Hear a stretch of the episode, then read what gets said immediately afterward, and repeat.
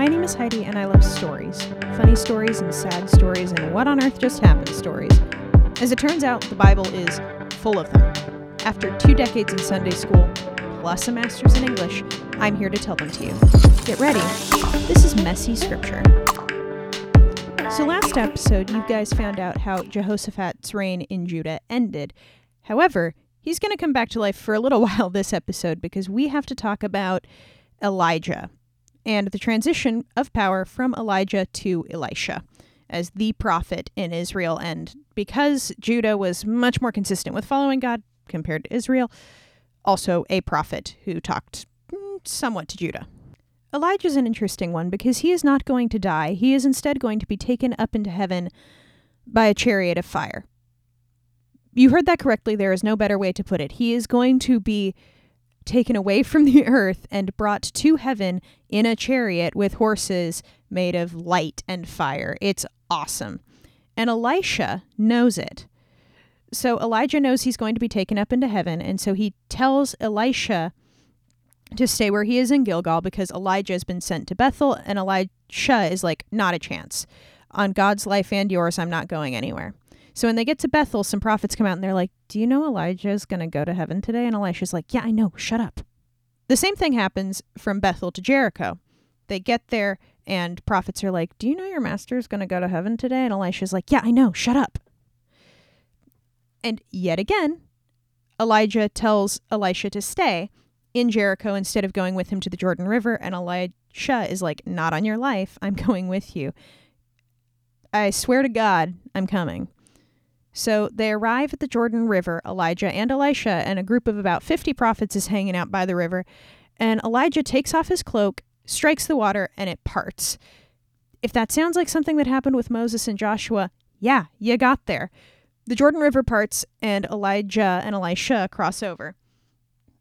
And Elijah asks Elisha what he can give him as like a last token. And Elisha asks for a double portion of the spirit that Elijah has. This is not something that Elijah can grant. So he tells him that if he sees himself go to heaven, if Elisha sees Elijah go, then that means that God will give him a double portion. If not, he will not. And that is what it is.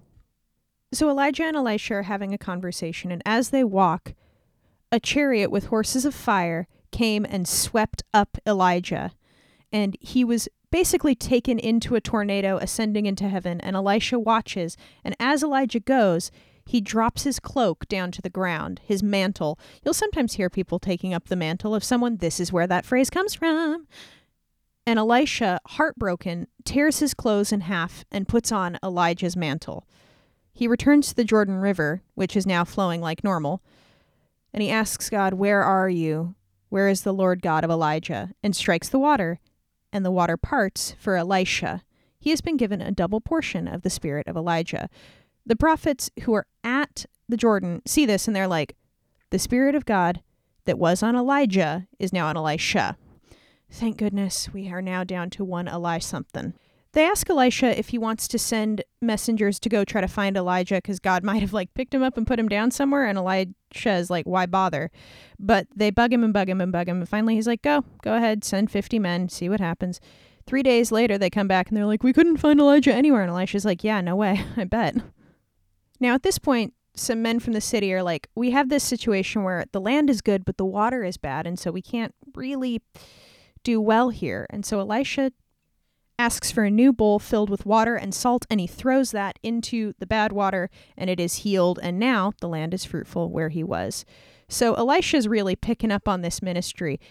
While Elijah was more like the weirdo in the wilderness yelling at the kings, Elisha's going to be a much more down to earth, people centric prophet. And part of that has to do with who is king in Israel. Part of that also has to do, I think, with some personality differences.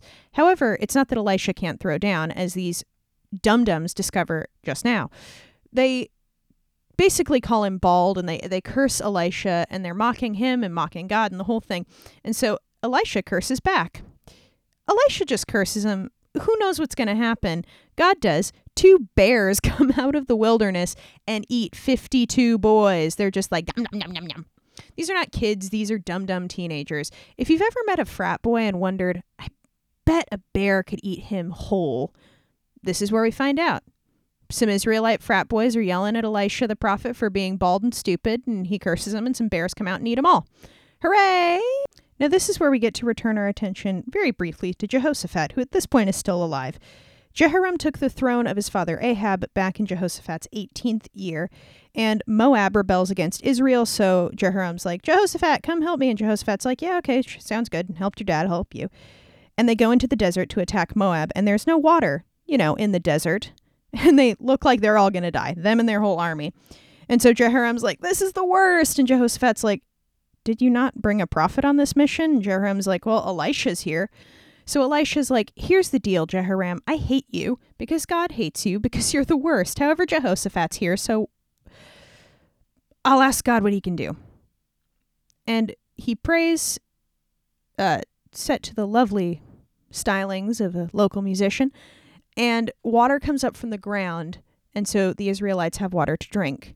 The next day, Moab, to be clear, the entire country's army, goes to attack Israel and Judah together, and they see the pools of water, but it's sunrise, and so they see it as red, and they're like, oh, they've attacked each other. And so they go to find the spoils of the camp, but lo and behold, they are still alive. They rise up and just send Moab to the dirt, like chase Moab all the way deep into Moab. It's pretty epic.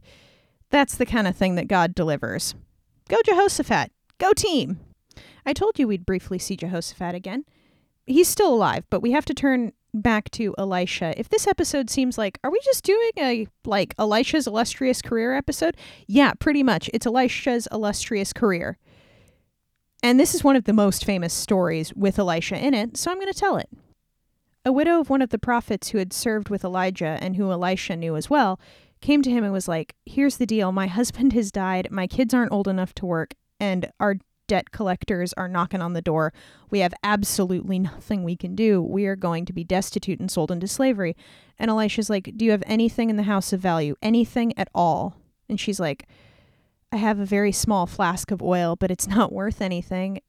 And Elisha tells her this Go and get pots and pans and every type of can, can contain oil vessel from all of your neighbors. Shut the door behind you and use the oil to fill these vessels. When one is full, get another one.